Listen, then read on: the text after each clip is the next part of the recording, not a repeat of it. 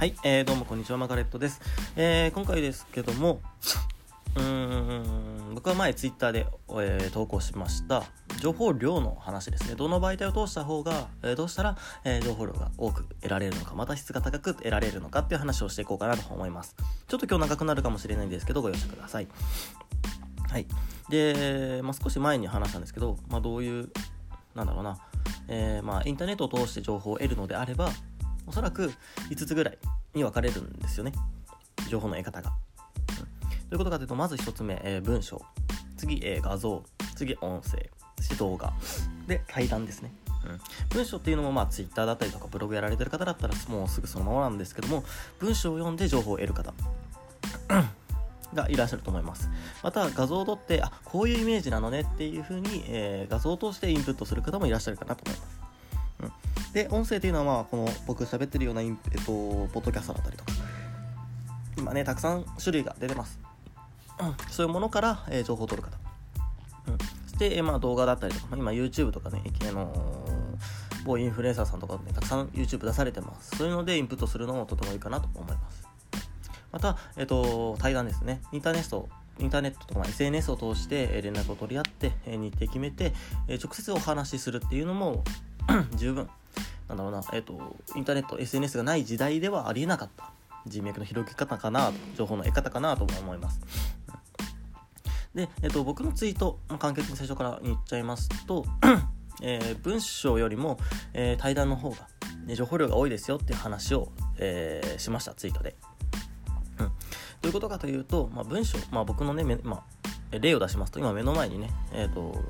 指輪があるんですね、リングがあるんです。まあ、これ僕のね、ツイッターのリプライで使っちゃったネタなんですけど、うん、僕の、聞こえますかね？これあるんですけど、今僕の目の前にリングがあります。僕いつもつけてるやつなんですけど、うん。そうですね。今僕の目の前にあるリングは、えーシルバーです。色はシルバーで、え3つアクセントがついてます。で、そのアクセントは3つとも同じで、えーボールリング。まあ、分かる方は分かると思うんですけど、あの、リング状の、えーピアスのアクセントがついてます。どうでしょうかね。今回はこれ僕が喋っちゃってますけど、これを文章で見たときにどういうイメージを皆さんしましたかね。っていう情報量。僕がこうやってリングについて喋るっていうこのリングについての、えー情報量。と僕がこれ画像を撮って写真を撮って、えー皆さんにお出しするっていう情報量。とだと結構差があると思いません、うん、あこういう形なんだとかあ結構光沢あるんだなとか、うん、で次動画になると,、えーとまあ、光の反射の具合だったりとか、えー動く様だったりとか。うん、僕これ言葉で言わなかったですけどリングのところ結構動きます、うん、とかね。そういうのが、えー情報でさらに新しい情報を得ることができる。また対談になったりすると、えーまあ渡すこともできます。しあ結構ちゃんとしてるんだなとか。あ銀じゃなくてなんだろうな。アルミって言っちゃなんですけどステンレスなんだなとか。ステンレス多分これ銀ですけど。ステンレスなんだなアルミあの銀なんだなっていうところだったりとか どんどんどんどん新しい情報として新しい情報が得れるものがえ僕は対談が一番情報を得れるものなんじゃないかなというふうにツイートをしました。うん、で、えー今回の話はいろんな余談をしなければまずならないんですけど今ね Twitter とか、えー SNS 仕様で考えてみると、えー、Twitter、Facebook、Instagram また LINE ってものが結構出てきてます。日本えーちなみにですけど日本人で一番使われている SNS は LINE です。ただ LINE っていうのは、えー結構プライベートな中で使われるもの。新しい人脈を広げるためにはちょっと不向きなものとしてカウントされますのでこれを一回除外して、えー一番、えー今使われている SNS が、えー Twitter です、うん、で Twitter から、えー Facebook、Instagram という順番になってます。うん、それぞれの特色を考えてみると、まあ、Twitter 結構、えー、と万能なんですね。140文字っていう文字での投稿ができたりとか画像が4つまで投稿できたりとか、うん。また、えー動画も、えー220秒、えー違う2分20秒でしたっけ、うん。まで投稿できる。180秒まで投稿。違う140秒まで投稿できるとか、またね、えーライブ配信機能とかいうのも出てきたりとか。結構使い勝手はいい、えーものになってきてるんですけど、えーまあ、インスタグラムの画像の特色には負けますね、一つ一つの投稿に対して画像を通してえー 画像を添えなければならないっていうものでなるので、えっと、画像としての画像が見たいという需要を取ってるのはおそらくインスタグラムですよね、うん、だったりとか。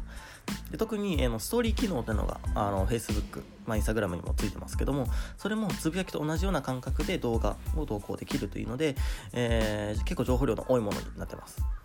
うん、ただ、えー、まあ、僕がね使ってるのは基本的には Twitter になるんですけども、えなぜ Twitter にしてるのかというと僕がねターゲットとしてる方が Twitter におそらく多いっていうのがまず普通の、え理由です。皆さんも Twitter を運用するんであればただ単に Twitter がよく使われているからっていう理由ではなくてちゃんと自分の中でね正当性を持たせていただきたいので軽く参考にしてほしいんですけどもうん僕が今まで歩んできた道のりの中でその道のりを歩みたいと思ってくれてる方々をターゲットとしてます。つまり僕が渡せる情報を欲しいと思ってる方をターゲットにしてるので僕は Twitter にしてます。逆に、えー、なんだろうな、メイクの方法だったりとかっていうのであれば YouTube とか、えー、Instagram とか行けばいいと思いますし、何かしらの新しい、なんだろうな、クリエイティブ系であれば、えー、インスタグラム見てもらった方がいいし、で、バリバリのビジネス系、営業の仕方を教えます、セールスライティング書き方を教えますとか、そういうものであれば、Facebook のが、えー、結構、新しい人脈も意外と作りやすいですし、使い勝手がいいのかなと思います。なんで、えー、皆さんもちゃんと考えてね、Twitter とか使っていただきたいんですけれども、で、話がそれちゃったな。そう、えー、ってのがあるんですね。ただ、えー、どれもこれも SNS っていうものだけを介して得る情報よりも対談をして得る情報の方が僕は多いと思ってます。うんそれなぜかというと今回ね、えー、とこうやって僕が音声撮ってますけどこの音声っていうのも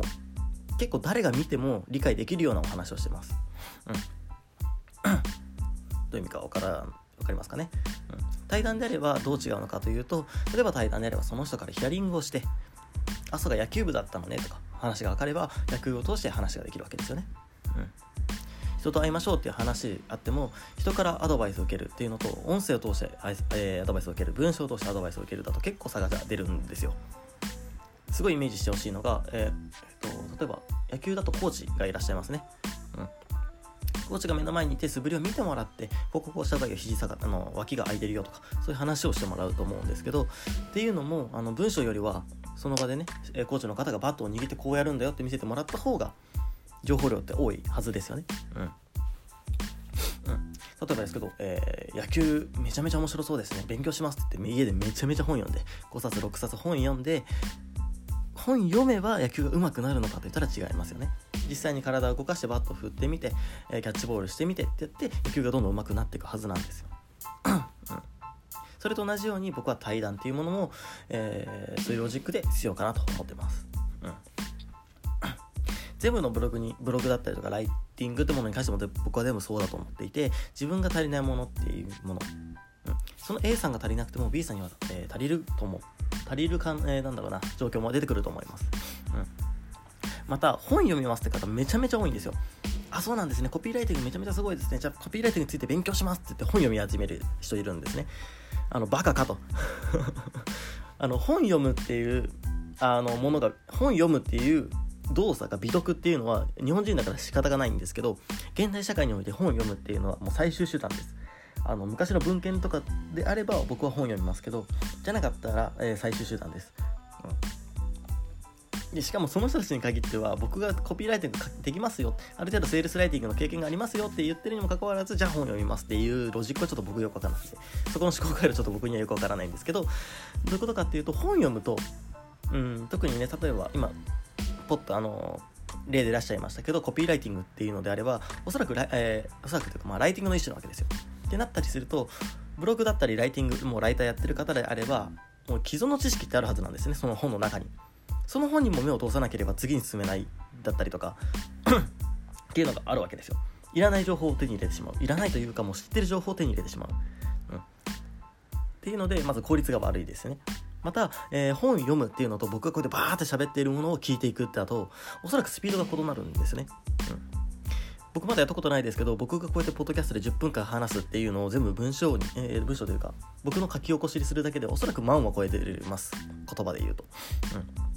それを目で追っていくだとかなりスピードが異なってくると思います。10分だとおそらく1万文字は読み切れないですよね。うん。ていうので、えっと、本読むっていうのは、えー、もう最終手段だと思っていただければなと思います。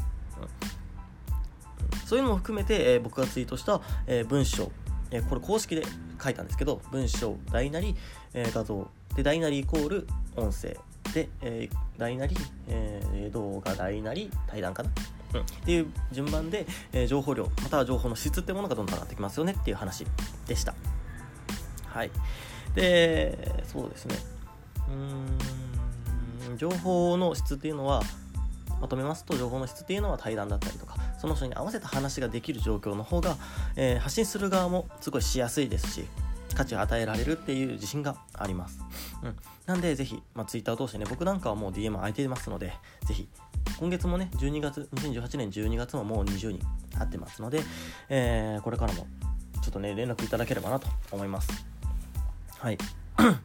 でね、えー、僕の今日レコ、僕このレコーディングをしてるのが、えー、12月25日、まあクリスマスなんですけども、今日もバリバリ働きます、僕は。はい。昨日もバリバリ働いてました。はい。みんなね、えーと、人とは違う生き方をしたい人よりも稼ぎたい人よりもモテたい人人よりも賢くなりたい